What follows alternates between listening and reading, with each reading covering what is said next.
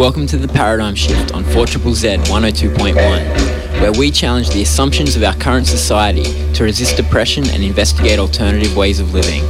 For a world based on justice, solidarity, and sustainability.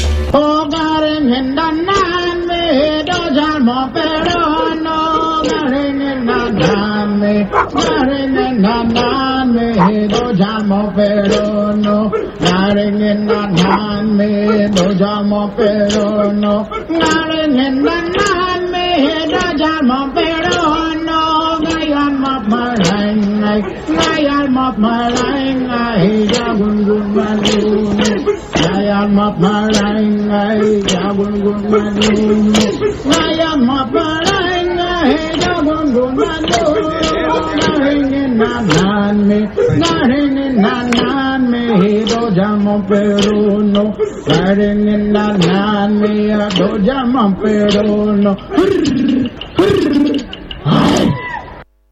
Welcome to the Paradigm Shift on 4 Z 102.1 FM, Brisbane's community radio station. My name is Andy, and uh, I will be with you for the next hour. Um, as always, acknowledging we are on Aboriginal land here, um, country in the city of Brisbane. As we know, of, um, of course, the airwaves you're listening to uh, could be reaching further down You can Yugambeh country on the Gold Coast, Quandamooka country, Redlands, uh, Kabi Kabi as you go north of Brisbane, or Waka Waka going out west, um, and of course the internet going everywhere to Aboriginal nations all across this country. There was over 500 of them, and still are, in fact, over 500 of them. Um, and of course, it is uh, this week.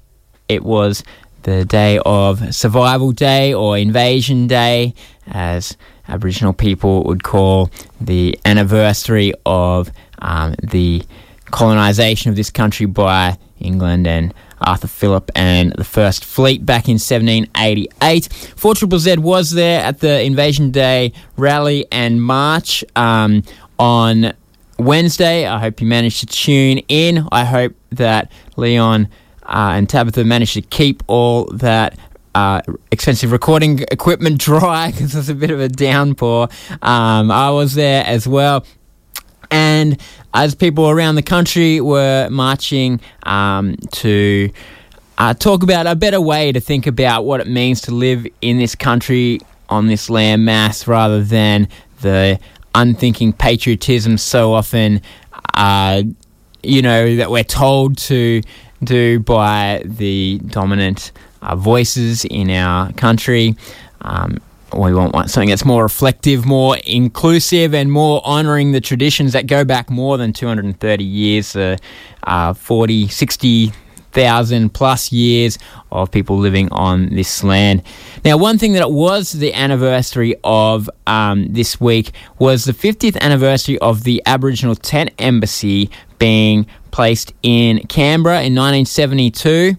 Um, there was a bunch of people down in Canberra as well this week try um, to commemorate that and talk about what next for the movement of Aboriginal protest which has contributed so much to this country and which the Tent Embassy has been such a focal part of, both back in 1972 when it started and for the last uh, 30 or so years uh, while it's been a permanent presence there on the lawns of Old Parliament House in Canberra. And so a big gathering there. Um, and today on the show, we are going to play some recordings from that gathering. Um, mostly, I'm going to play a speech by Michael Anderson, who was one of the four young men who started the Aboriginal Tent Embassy in 1972, and he gives a very detailed account here in this speech. And it's a great story. It's you know a humorous story. Um, it's a story about people just giving things a go and not knowing what might happen and things working out, and also a story of solidarity of the people, both Aboriginal people working together, and also some of the white supporters who helped to make that happen. And um, and everything that came from it. And uh, Michael tells it in great detail. I was trying to get onto him this week to have a chat to him myself about it, but he's been a busy man. So we'll play this speech, and of course, uh, the embassy. history goes on a long time beyond those early days, but it is a great story and very inspiring and a great part of Australian history. So I'm going to uh, play that speech and let Michael tell the story. 26th January, on, in, in Sydney, we were waiting for Billy McMahon to make his announcement about land rights and what was he going to do with Aboriginal people. We already knew the attitude of the people in Parliament down here because a bloke by the name of Peter Nixon, who was the Minister for Interior, and another bloke by the name of Billy Wentworth, who was uh, Minister for Flora and Fauna, and Aborigines was in, included in that. And so they said down there that Aboriginal people, especially in the eastern states, and it's on the transcripts of the Parliament, it's in the Hansard, that Aboriginal people in the east states who've got light coloured skin and who've got a mixed blood should not think that we have any rights to land because we are no longer Aborigines.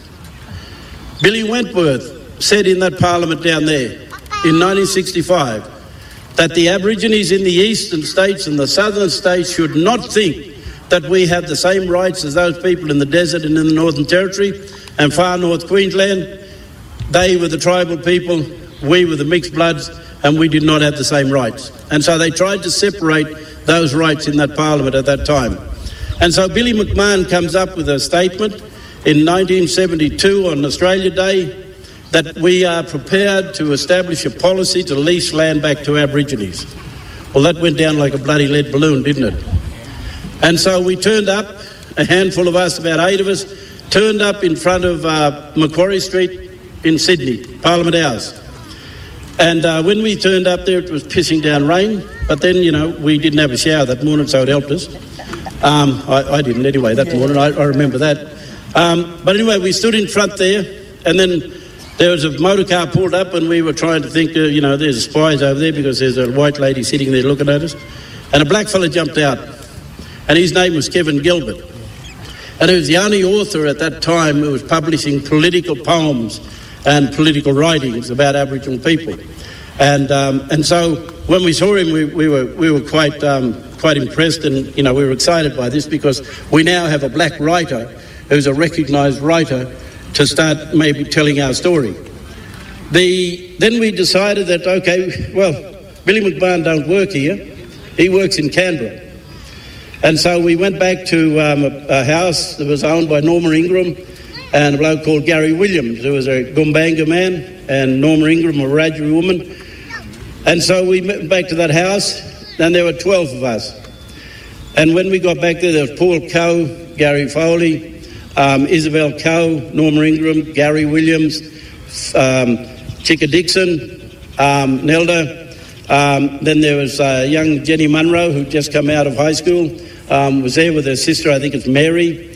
Um, and then there was myself, Tony Coorey, and of course Bertie Williams was over at his girlfriend's place. Um, and Bertie, by the way, was supposed to be reporting to Melbourne because he's out on, on uh, bail and he was supposed to have uh, reporting rights in Melbourne. So, but I remember him coming to the Clifton Hotel and saying, if you blackfellas start making any moves and you want to do something, come and get me. I'm with you. Um, so I always I, I remembered that. And so uh, when we got there, we said, okay, Canberra's the place to go. And quite frankly, I make no apologies for saying this. There, there was, there was no um, body put their hands up. We said, who's going to go to Canberra? And out of that group, Paul Coe was there, by the way, and Gary Foley. And so we, we looked around at each other, and nobody put their hands up. And I put my hand up and I said, oh, well, I'll go. Right? And then um, Gary, uh, Billy Craigie, because he's a brother Gomeroi man, he said, well, if he go, and I'm going with him. And so Tony Coorey said, he'll, he'll go too. And no one else put their hand up in that house. So we are, uh, we are here on this 50th uh, day, on this 50th anniversary. And by the way, we did not put that embassy up on the 26th of January. Let's get that very clear. We put that Aboriginal embassy up at quarter to one on the 27th of January. That's when we put that embassy up. And it was night time, and then the, we, we were brought down here by a bloke called Nick Hazard, who was the um, photographer and the editor of the Tribune, the communist magazine. And, and Nick, when we went, Kevin Gilbert took us over there because he knew these guys. And so we went to the Communist Party headquarters in, um, in Goulburn Street in Sydney, in the, um, what do they call it, the Labor House there? Yeah, the Labor House. Uh, anyway, we, we went in there, and uh, these guys said, we only got $70 cash. We said, well, as long as it paid the petrol, because Nick's volunteered. And all Nick said was, I'll drive you guys, because we had no motor cars, us blackfellas, not a, not a reliable one anyway. Yeah, that would get us to Canberra. And so Nick Hazard said, I'll, he saw an opportunity because he knew that history was going to be made. And so Nick Hazard said, I'll drive you guys down. And so we, it, we got the money, $70, but that, at least I'd fill the tank up, right? And then we came down, we drove. We left Sydney at about nine o'clock at night, and we drove, drove down here. One of the interesting things, some of the conversations that we had um, coming down, because Oh, by the way, I, uh, I left out Bertie Williams there. I knew where Bertie was at Enmore. And so I said to Bertie, um, I said to the guys, I said, oh, we go and get another brother. So we have to swell the ranks a little, you know. And so I went to Enmore and knocked on this door. And all I, all Bertie, when he saw who it was, I said, we're going to Canberra, bro. He said, I'm with you. And, um, you know, that day I was known as the housebreaker the homebreaker. Yeah, because my brother walked out of that house on his girlfriend and he jumped in that car to come down here and take and set this up.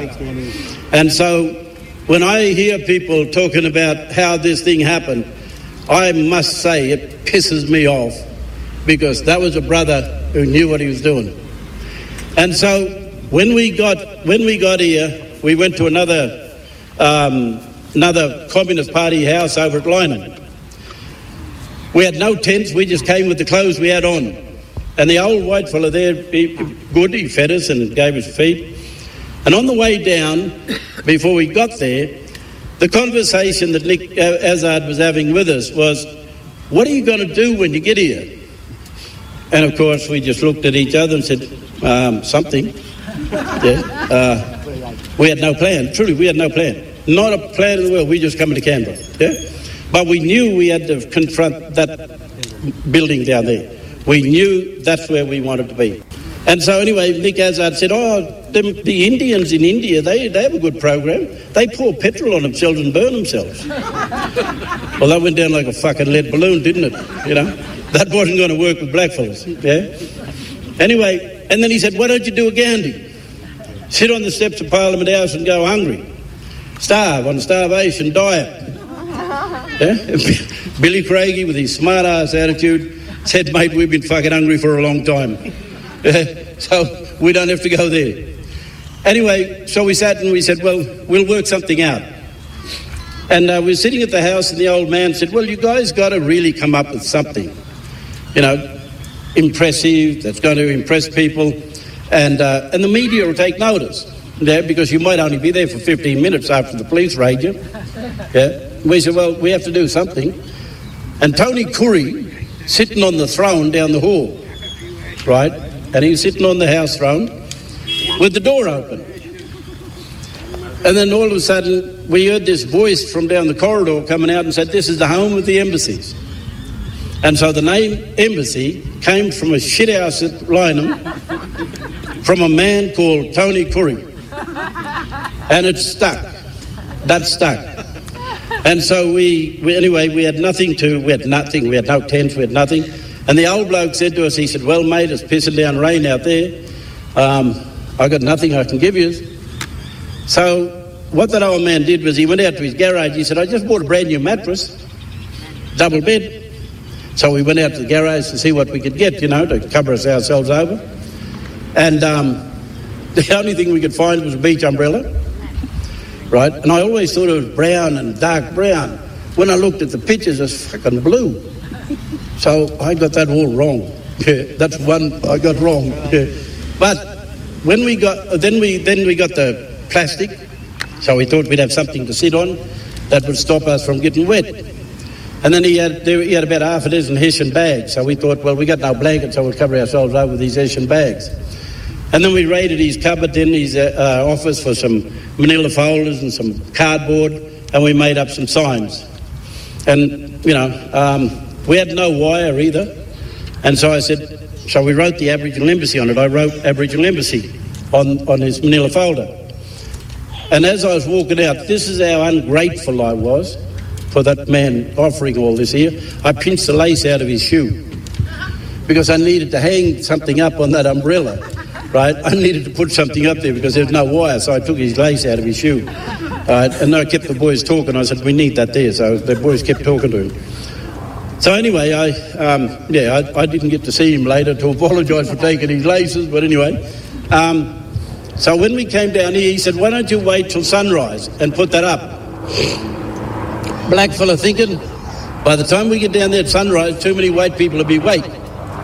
And there'll be policemen wait. So there's only guards down there who are, who security people in front of that Parliament House. And so when we came down, we came down there and we put that beach umbrella up. We watched for the police to go past first, and we had to do a bit of reconnaissance. And so we watched the police cars go past. When the police cars went past, we were counting how often those cars come. And so then by, by one o'clock, quarter to one or nearly one o'clock in the morning, said, right, time, that policeman car gone, let's put that up. So we got out and we drove the umbrella into the ground, put the plastic around us, squatted our black asses on that, on that place, and we never moved.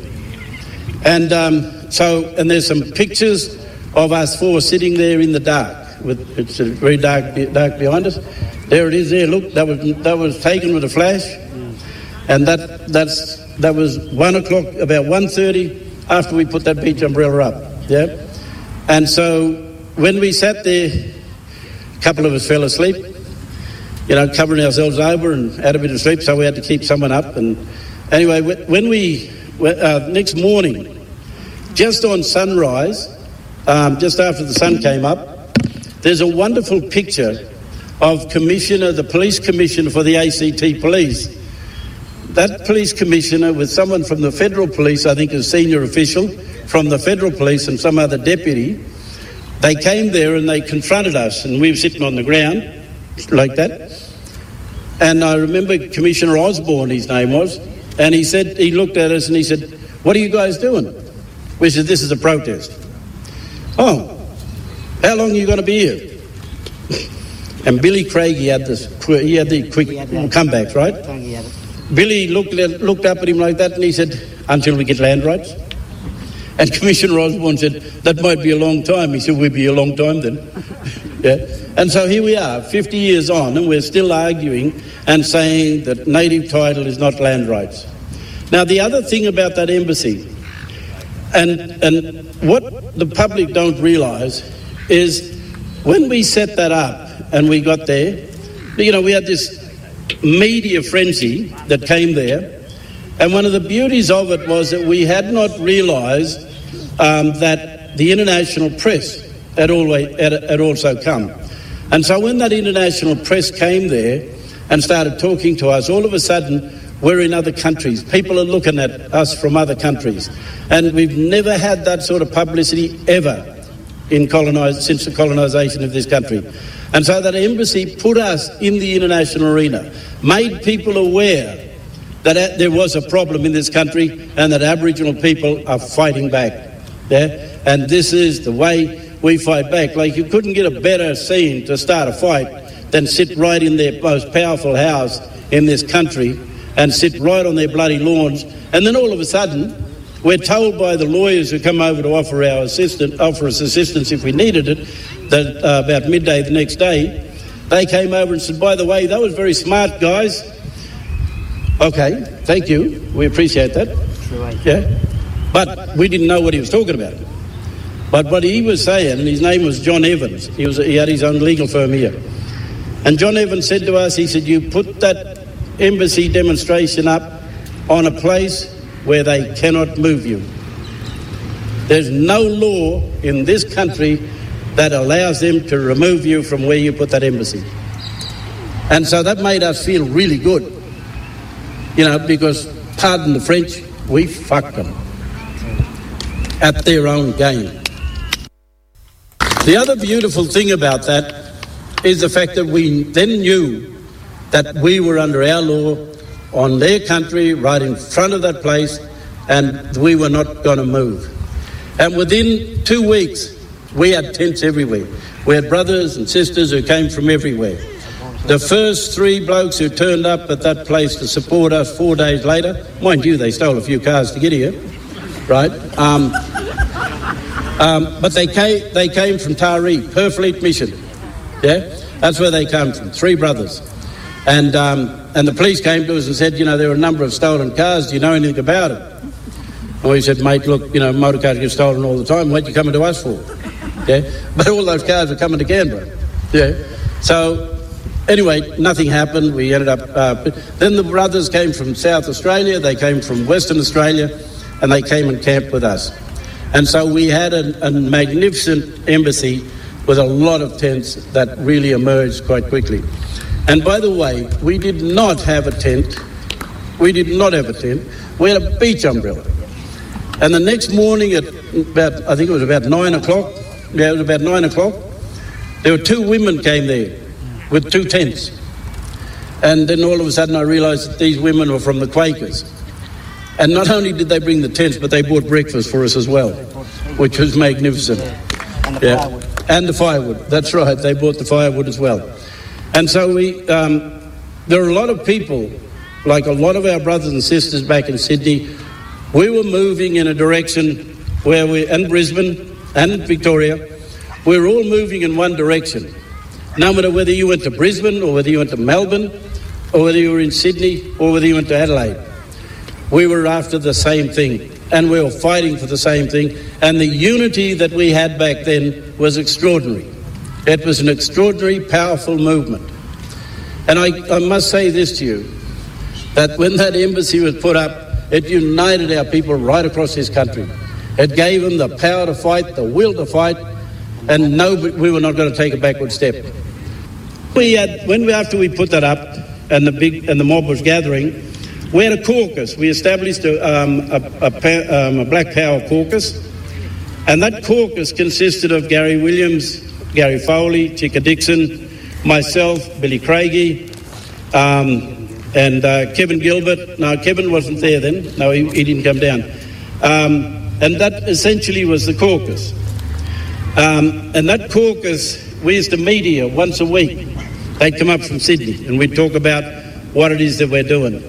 Um, from the second day having that embassy there, we got invited to embassies, every foreign embassy that sits in this place here.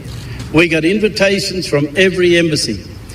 And Billy and I never ate so wonderful in our life, quite frankly. Was, they laid on some good tucker when they talk to you, these fellows, you know. Not like these politicians here, cheap bars, give you sandwiches, you know. But we had, we, we went to these embassies and all they were saying to us is, what do Aboriginal people want?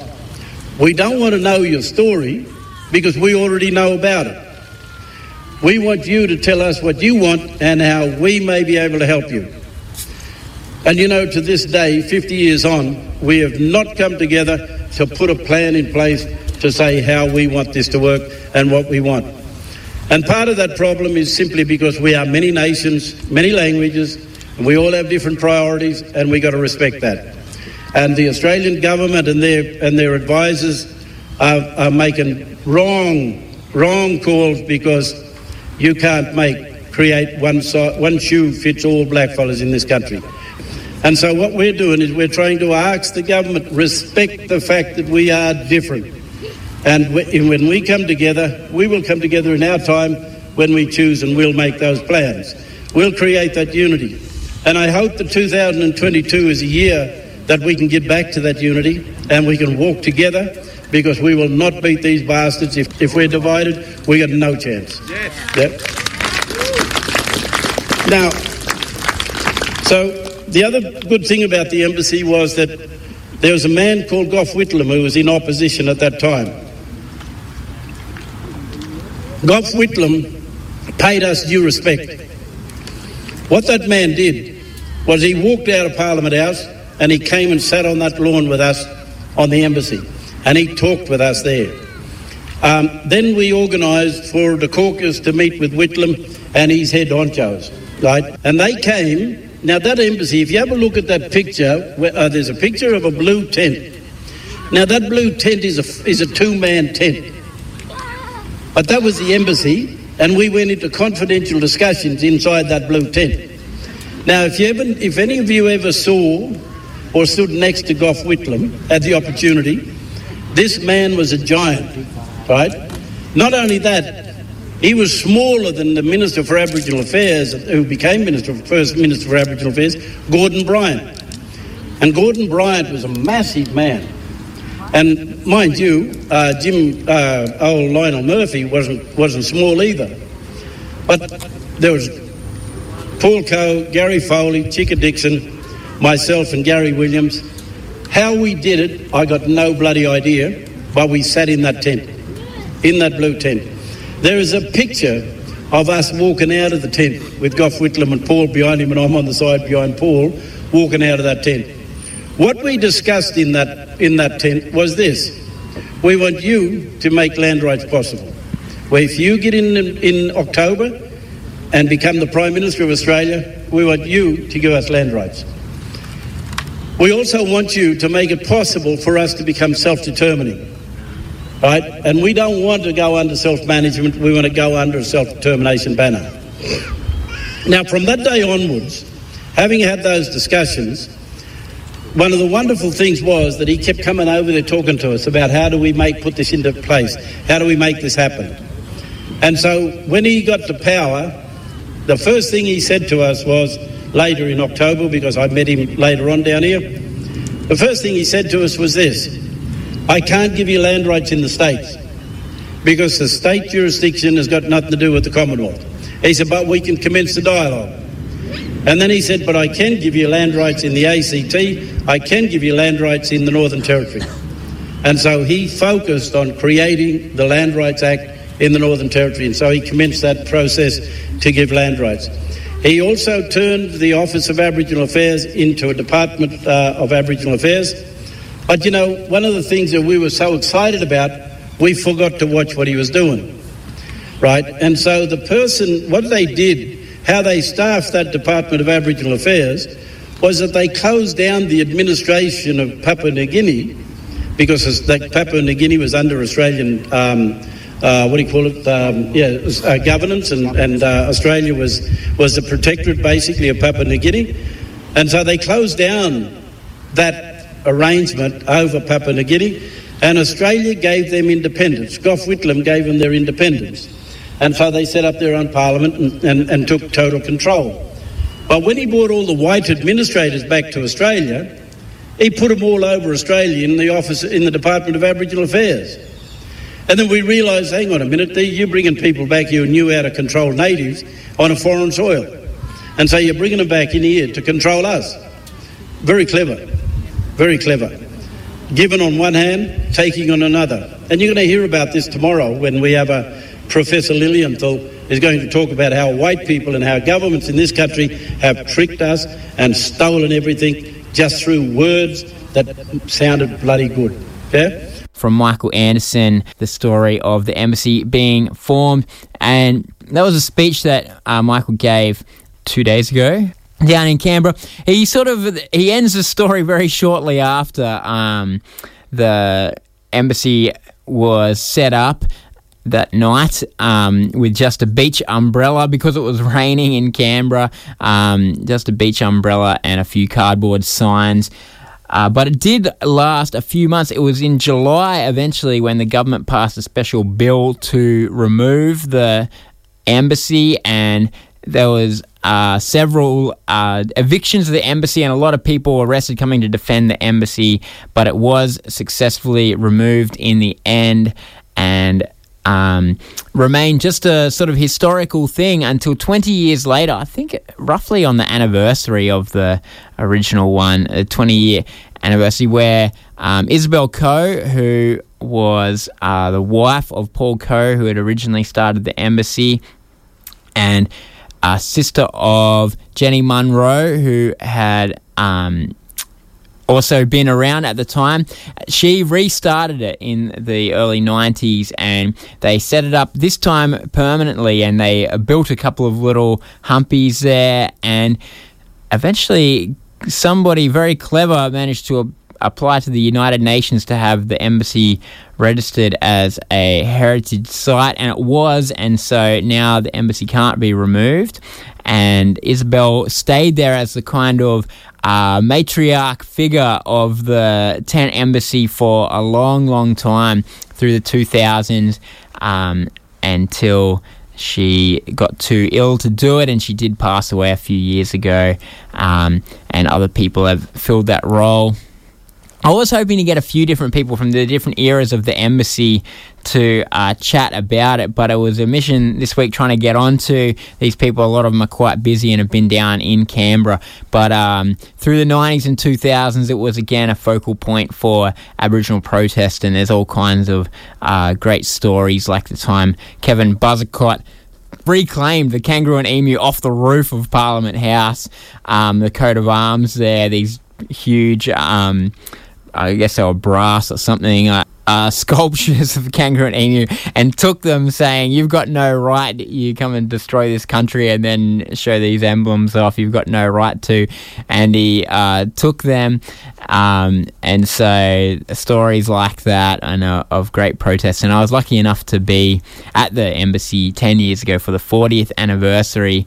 Um, and it was really brilliant there to see the different people sharing the stories and the, the effect that it had on Aboriginal protest um, in this country. And even 10 years ago, the, after this gathering, they then people went away and formed embassies in, in other nations, Aboriginal nations, other cities, including in Brisbane. It, some of our listeners might remember there was a tent embassy in Musgrave Park set up in 2012 in response to that anniversary.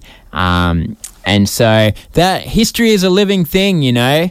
These things happen in the past, but their ripples uh, live on, and and all, of, and so it's really useful to to know this kind of history and the history of Aboriginal protest in this country is inspiring and helpful, not just for Aboriginal people, but for all of us in uh, a tradition of taking action to try to make the world better, make the world a bit more fair. We can learn from some of these great uh, protest movements, like the Tent Embassy, like other ones in the 70s. Like uh, the Wave Hill Walk Off, of course, which began in the 60s but culminated in 1975 with um, Gough Whitlam, who Michael Anderson mentioned there, giving land rights to Gurindji people. Um, there was also in Western Australia in the 70s, uh, people protesting against uh, oil drilling in the Kimberley on their land.